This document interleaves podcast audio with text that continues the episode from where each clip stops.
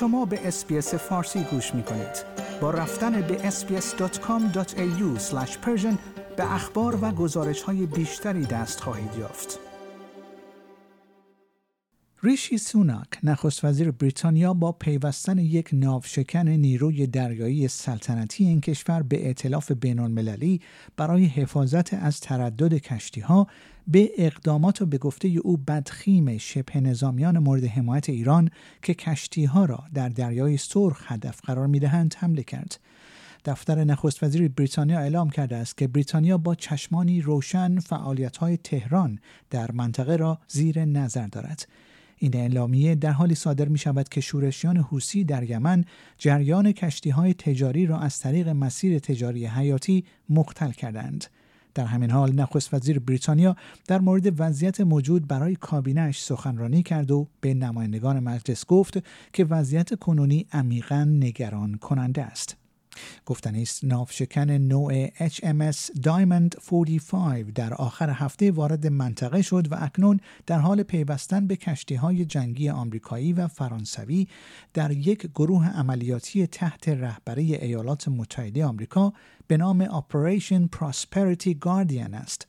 گفته می شود که گروه حوسی ها کشتی ها را در تنگه بابل مندب بین یمن و جیبوتی در شاخ آفریقا هدف قرار می دهد که به بیثباتی در خاورمیانه ناشی از جنگ اسرائیل و حماس می افزاید.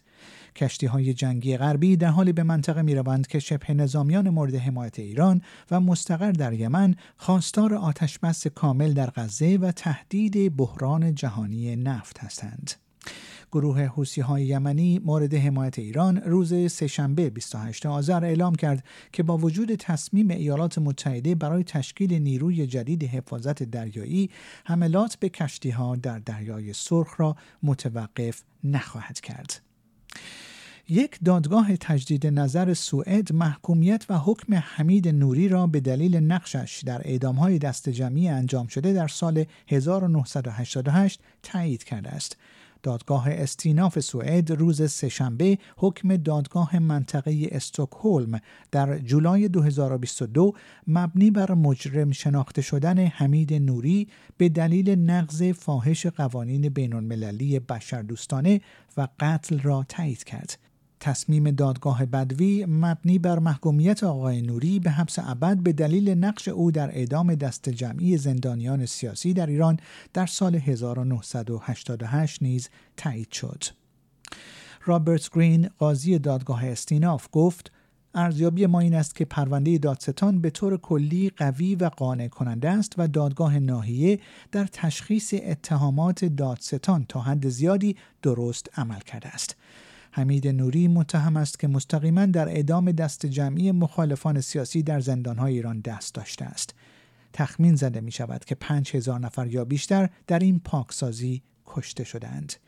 نوری تنها کسی است که به خاطر این قتل ها محاکمه شده است. او به طور مداوم بیگناهی خود را اعلام کرده و وکلای او خواستار تبرعه یا تخفیف مجازات شده بودند. آمریکا روز سهشنبه دور جدیدی از تحریم ها را علیه ده شرکت و چهار شخص به دلیل دست داشتن در تهیه مواد برای تولید هواپیماهای بدون سرنشین در ایران اعمال کرد. به گزارش فاکس نیوز به نقل از وزارت امور خارجه و خزانه داری ایالات متحده این تحریم ها شبکه ای از ایران، مالزی، هنگ کنگ و اندونزی به رهبری حسین حاتفی اردکانی را هدف قرار می دهد. در بیانیه مطبوعاتی وزارت دادگستری اردکانی و گری لام که برای یک شرکت چینی کار می‌کردند و همدستانشان به عنوان متهم معرفی شدند. ایالات متحده گفت که این افراد و نهادها در تهیه کالاهای حساس از جمله قطعات الکترونیکی با منشأ آمریکایی برای پهپادهای تهاجمی یک طرفه تولید شده توسط سازمان جهاد خودکفایی نیروی هوافضای سپاه پاسداران انقلاب اسلامی و برنامه پهپادهای آن مشارکت داشتند. آیا می خواهید به مطالب بیشتری مانند این گزارش گوش کنید؟ به ما از طریق اپل پادکست، گوگل پادکست، سپوتیفای یا هر جای دیگری که پادکست های خود را از آن می گیرید گوش کنید.